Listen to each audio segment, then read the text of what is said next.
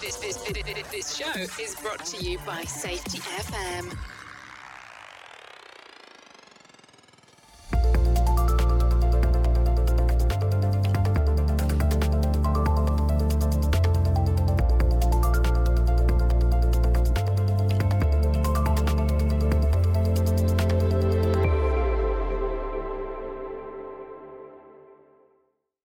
Welcome to episode 4 of the Practice of Learning Teams. In this episode, the three authors of the book The Practice of Learning Teams, Brent Sutton, Glynis McCarthy, and Brent Robinson, will conduct a mini learning team based on your submissions in the Learning Journal. We will discuss and reflect on some of the community challenges to embed learning teams and explore the what, the how, and the why. In today's mini learning team, we will explore the topic about learning styles and your learning journal as a learning team's facilitator. We start the episode by exploring the learning preference for the great entrepreneur Elon Musk. Glynis McCarthy will read to us an article from the Entrepreneur's Handbook called Elon Musk's Two Rules for Learning Anything Faster. The link to this article will be included in our show notes. Please sit back and listen to the dulcet tones of Glynis McCarthy. He and his companies have shifted entire industries, including the transportation sector, the energy sector, and the space sector. He recently announced at a press conference that his plans for his biotech company, Neuralink, are progressing, progressing quite nicely, hinting at another sector which his hands will likely shift in the coming years. Yes, Musk is a once in a lifetime genius, likely on the same levels as Nikola Tesla, Albert Einstein, Isaac Newton. He has a different way of viewing problems than the average entrepreneur. Of course, he reads hundreds of books. He works with top level thinkers. He has astronomical levels of funding to put towards his every whim. But that's not what makes him a great learner. His learning methods aren't that regal. In fact, he has two rules for how to learn anything faster that can be implemented by anyone at any time, including you. You too can be a rocket scientist if you wanted. This is how. Identify the different parts of the tree. When it comes to learning, Musk is quick to note that he believes that most people can learn more than they currently know. When it comes to the average entrepreneur, Musk claims that they don't often break through their perceived limits and try to learn be- beyond their current capacity.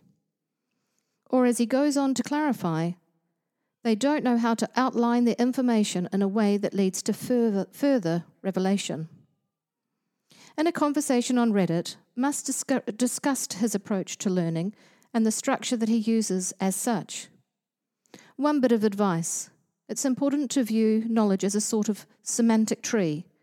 Make sure you understand the fundamental principles i.e., the trunk and the big branches, before you get into the leaves and details, or there's nothing for them to hang on to. From this, we can begin to see Elon Musk's first rule of learning. Rule number one make sure you're building a tree of knowledge. What does this mean for you practically? It helps the common entrepreneur understand that not everything is weighed with equal gravitas or importance. When it comes to learning, there's a difference between the material that ends up hanging from a branch and the material that hangs up the base of the trunk of your tree. It's the periphery versus the central. Musk is a master of understanding what is at the core of each of these sectors his entrepreneurial ventures sit in. He starts there, ensuring that the best possible grasp on the trunk material before moving off into the minutiae of the branches and the leaves. Many of us do the opposite. We load up on the periphery facts while never really fully understanding how or why they connect back to the trunk. This outward facing and method leaves many of our brains overcrowded with misidentified and ultimately unimportant knowledge. That's not learning, it's cramming. The results of our efforts is a tree with a toothpick trunk and an overload of teeming branches, threatening to snap off as we try to cram one more idea or thought within our brains. If you want to learn anything faster, you need to start with the materials that make up the trunk. It might be a tad slower at the onset, but without a sturdy trunk, you won't have the base to support any additional learning and skill. Connections powering your learning. The brilliance of Elon Musk's learning strategy isn't necessarily in his ability to understand core central concepts. Many entrepreneurs over the generations have had solid grasps on core tenets and principles.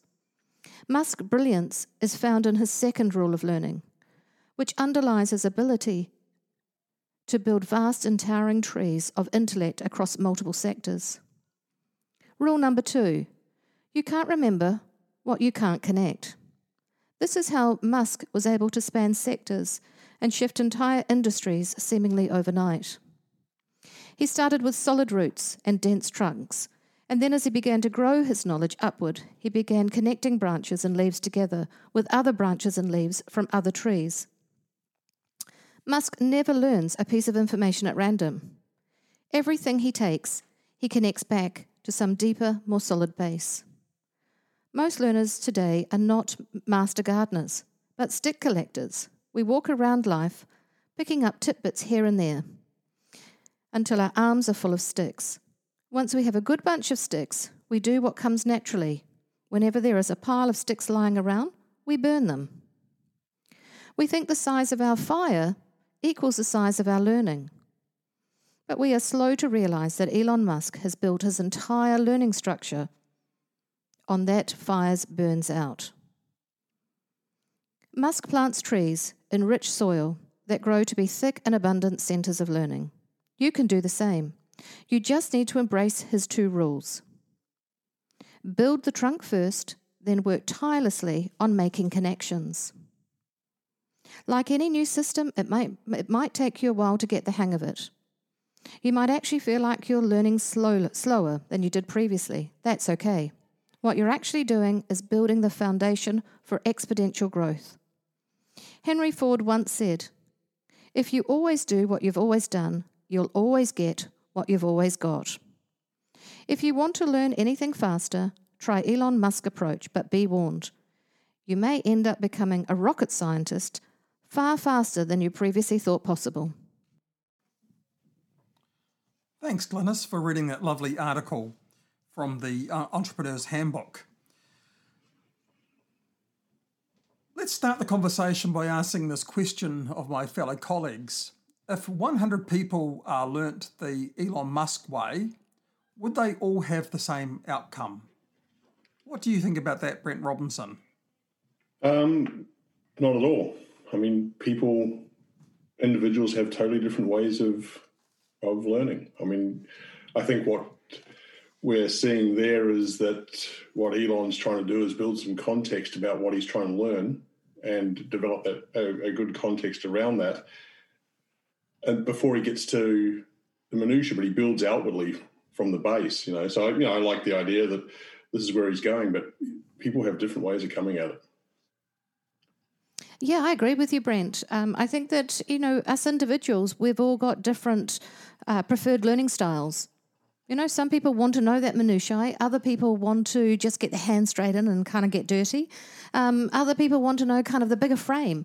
Uh, it, look, I think um, what you have to be thinking about is that individuals are all unique. So when you're doing training, particularly when you're doing training, that training has to cross and touch all of those different people that you have in your training room. Yeah, and I and I think that's you know that's a really important point, and that you will in that room, you know, if you're doing, running a learning team, you're going to have a range of different skills and the way you know the way that people perceive information, receive information, and want to view information. Some will be visual, some will want to hear the story, you know, as they build their own context around it. I think that's going to be really important that you we, that people take that into account when they're doing those type of things. So what I'm basically hearing is that uh, the the closest I'll get to being an Elon Musk, if I if I can go and pick up a Tesla brochure, is that what we're basically saying? Possibly. Possibly. But I always thought, you know, you're you're a rocket scientist, Brent. So I think uh, you've got plenty of potential to get a rocket up there and moving along. But yeah, it's you know, I like the I like these articles, and it's a it's a great article and a, a very thin snapshot of what um, possibly goes on. But you know, I'm sure Elon's also learning from failure as well. He's had some you know interesting um, experiments that haven't worked. You know, with rockets and with car windows. And uh, you know, for me personally. I find that you know failure is a great teacher sometimes, and as we're moving forward, you can pick up on those things and keep on keep on rocking. I think there's two things that we could take from that article, though. The first one is about building core knowledge. I think for learning to take place, actually, people do need to build some knowledge. That knowledge has to align with a person's schema. And what I mean by that is that it has to align with what they currently know. If we provide something that's completely at odds with what people know and what they understand, um, particularly with, with in relation to their perspective in the world, actually that will rub up against it unless we can provide a really big impetus for that person to make a shift. So I think the first thing in that article is about building core knowledge, and I, I totally agree with that. And the other part to that is that what we need to do is make connections. And sometimes when we're in the early phases of learning, we're not quite sure where those connections lie. So we really rely on the trainer or the facilitator to make those connections overt for us and for, for us to see how they might sit alongside or potentially to disrupt our current schema. So I think that in that, you know, that what um, Elon Musk is doing is his, he's really got to the core of what makes good training, um, or, or, or, or the other side of it, good learning. And that's about building core knowledge and about making connections. And of course, he's looking at from an individual point of view. Oh, he's looking at it from the receiver end, that's yeah. right. And we can look at it from both sides. You know, uh, I think that if you're looking at it from the receiving end, that's about your experience as a learner. And all learners are quite unique. You know, we, we sort of follow sort of certain patterns. Some of us, as I said, like things we want to see what it looks like, we want to hear what it looks like. We, value, we might value stories to see how it might be applied. We might want to put our hands to it but we also need to think about it from the point of view of when you're delivering that learning. Do you think there's a, um, a difference when you're starting out and you're trying to build information about a particular thing and you're building from the bottom up and, uh, you know, the, the trunk and the branches, and you've got that time to do it versus when you're in the thick of it and you're trying to you know you're trying to understand what's going on and you're trying to learn in that current situation do you think there's a difference about how that happens? Yeah most definitely and particularly in a workplace. You know we often send our people off um, so that they can go and learn something but they often learn it in um, complete isolation to where they actually go and do whatever it is that they're learning. Um, yeah. and i think often then we don't get the yield from that learning I think there's a lot to be said for learning something while you're doing it, but often what it requires is somebody to facilitate those connections. So does that does that become practice? Is that or the opportunity to use it and embed it at that point? Is that you know, and that would be the difference between what Elon's doing and and what people are doing in, within a business or an organization that you've got that training, there needs to be a point that you can apply it to a current situation. I think that what Elon is talking about is it's, it's a honed skill for him. Yeah. So he is doing it very consciously. Um, I think of a lot of people that I work alongside that they haven't necessarily developed that skill set. And so, one of the things of really good learning um, is is learning how to learn. And it's learning about what works for you from a learning context and learning how to develop that core knowledge, um, but to make those connections. And obviously, he's built this skill up over a, period of time through, you know, university and then coming into the business world. So, you know, he's he's really got to hone how that works for him and how he gathers knowledge and then turns it into something that he can build on. You know, and I don't think everybody's had that same opportunity quite often. So, you know, back to Brent's original question if 100 people read this article, would they all turn out to be Elon Musk? The answer is no, really, isn't it? But I'd like to say that there's a potential. Okay. Yeah.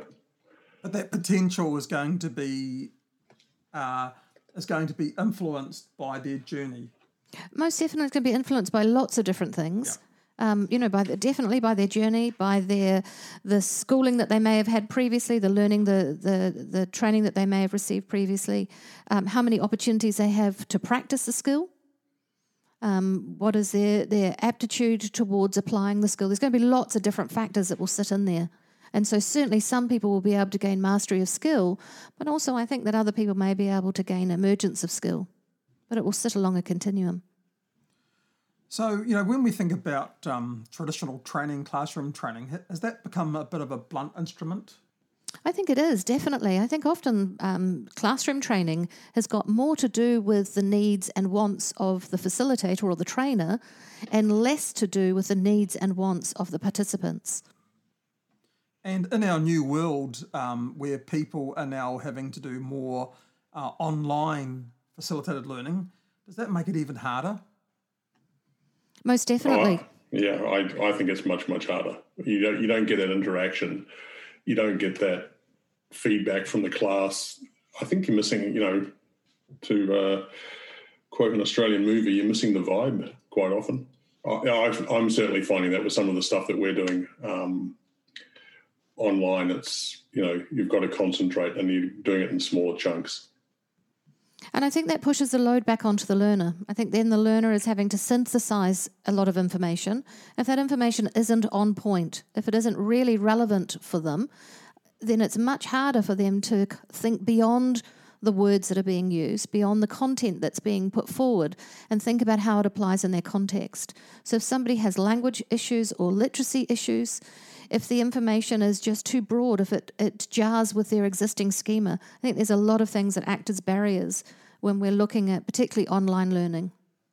So, if we think about the context um, from the perspective of a learning team's facilitator, um, what are some of the sort of conversations we have? I mean, in the book, The Practice of Learning Teams, we, we talk about um, their learning journey as being sort of a, an awakening, as an awareness over time. And they move through a series of states, and, and we've sort of spoken about those states as being that that a person can initially start with being what we call unconsciously incompetent, meaning that they don't know what they don't know. That as they gain that um, uh, understanding, that deeper knowledge, they can they can suddenly now become more uh, consciously incompetent, meaning they know what they should be doing, but they realise they're not doing it as well as they should be and then they can evolve to that sort of conscious competency where they can feel comfortable in their role and they can further deepen their practice. And then at the very end, they become unconsciously competent, meaning that they're not having to stretch themselves to perform that.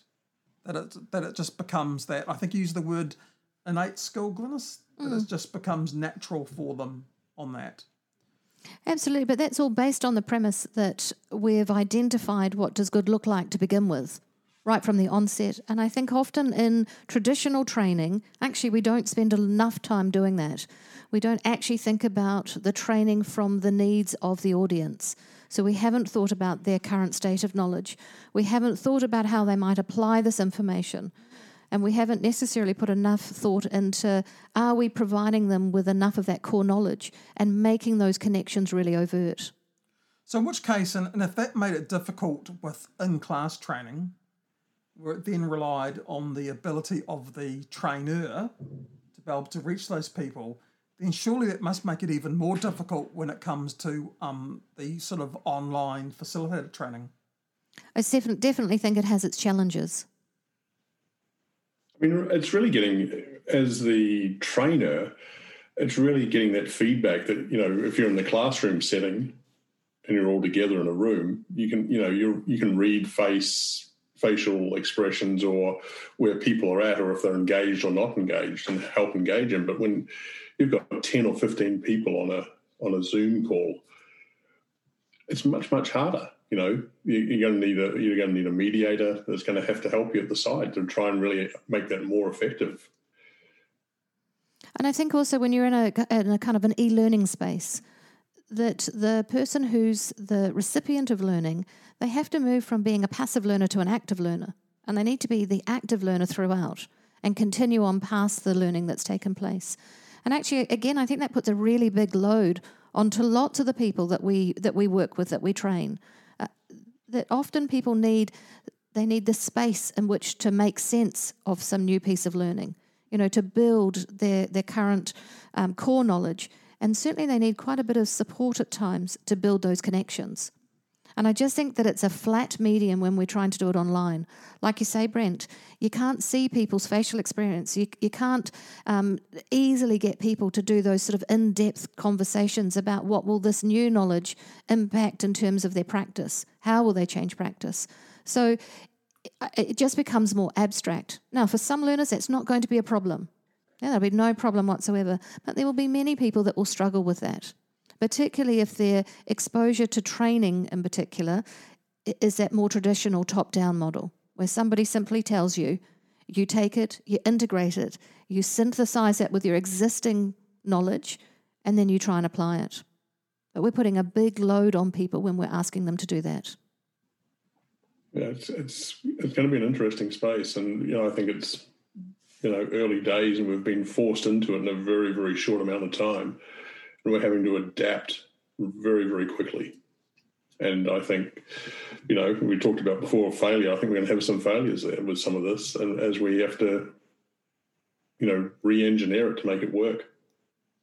It's going to be interesting to watch.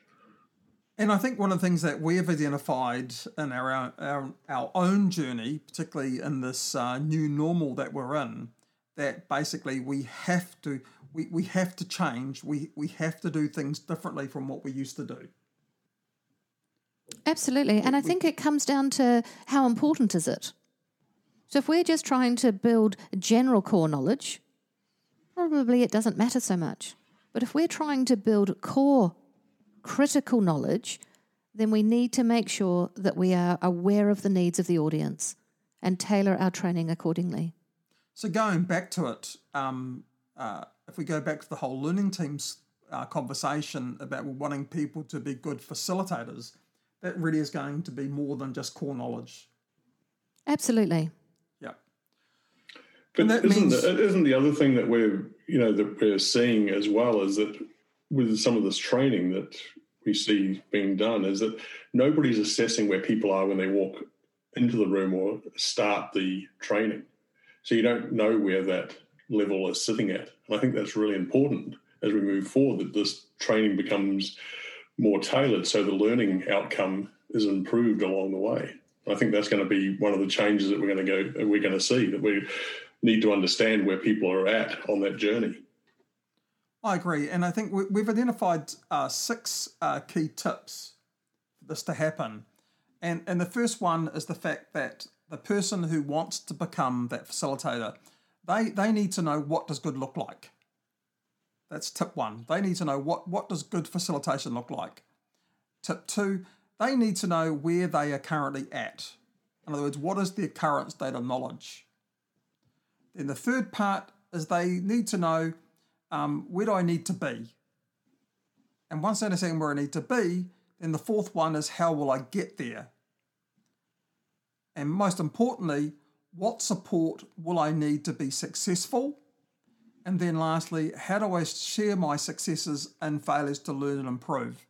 I think it's really important that we share both the upside and the downside on our learning journey because it's that reflective component. So, is it worthwhile exploring any of those six tips? I think they're um, all important. You know, the one I don't know whether you want to start at the beginning or, or at the back, but you know, one of the things that I'm finding with some of the work we're doing is that when I explain one of my failures, it actually helps people go, "Well, yeah, cool, it's okay to fail. I, I don't have a problem with that," and it sort of helps level the room sometimes, and the people that you are talking to. You know, so I, you know, I always use that as a as a method when I'm having these type of conversations with people. And do you see some irony sometimes? Given that we're supposed to be promoting that failure is normal, that and learning we should accept it as well, that failure is okay. I, that's what I like. Yeah, that our journey our journey won't be um, all about um, success. There will be some things, and it's that that ability. And I think Glynis, I think one of the things that we've focused a lot on is about that ability to reflect. I think we always have to remember that we're all learners. So, uh, whether we are a participant in a learning team for the first time or we've participated in many of them, we're still learning. And whether we're the, the, um, the facilitator of a learning team, we are still learning. And so, I think that we always need to be thinking about what knowledge do we bring to the table? So, if I'm talking about learning teams, what knowledge as a facilitator do I bring to the table about learning teams, about how do I develop the problem identification before I move into problem solution? How do I keep people on track? How do I make those linkages for people really overt? But whether you are the participant or the facilitator, we're all learners. So being aware of those sort of what do I need to be thinking about for my own practice? Absolutely. I need to know what my current state of knowledge is. I need to know how, how far it is between my current state of knowledge and where I want to be. I need to know how am I going to get there? What are the things that are going to support me? How will I know if I'm successful? How will I know if I'm unsuccessful? And how do I link all of that new knowledge, those experiences, so they build to be something more than just individual experiences? So it sounds like a journey rather than attending a training course. Absolutely, it's a journey because you're trying to build skill. You're not just building knowledge. So I think that we have to consider that this is a much more um, detailed approach than just simply top down learning. I think top down learning has a place. I think what it does is it often gives us impetus for change. But if we want to apply it as a skill, if we want to embed that skill into our practice, we need something that's much richer, that wraps around us. Thank you, Glynis. So, closing comments? Uh, that Elon Musk, you know, I think the, the way that he learns is about um, getting a, a, depth and creating context about what he's trying to get to. And before he does get out to the all the little branches, but you know, he has a, it's a pathway, isn't it? He starts at the bottom and works his way up and out. So there's a pathway, it's a journey. It's not just about training. Look, I think he's on the right track. It's about building core knowledge. It's about making linkages with the information that we already have and with new information. Now, we might all learn in slightly different ways, but those two core principles hold true.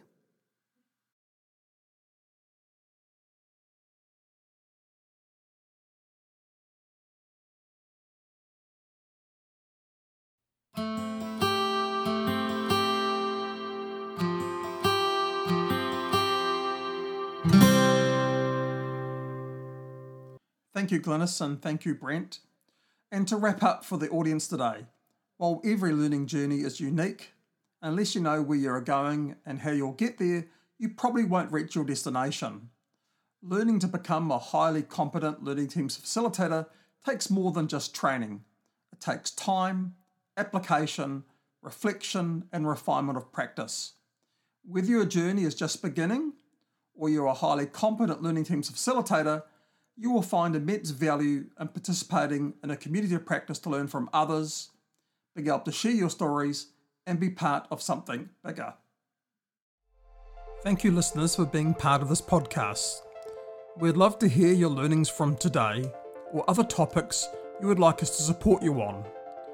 Go to www.podcastlearnings.com and be part of the community practice of learning teams at www.learningteamscommunity.com.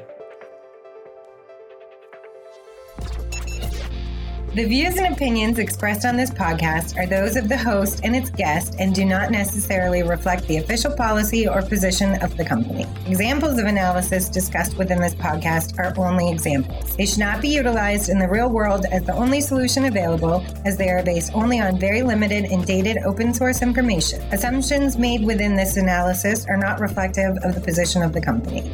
No part of this podcast may be reproduced, stored in a retrieval system, or transmitted in any form or by any means, mechanical, electronic, recording, or otherwise, without prior written permission of the creator of the podcast, Jay Allen.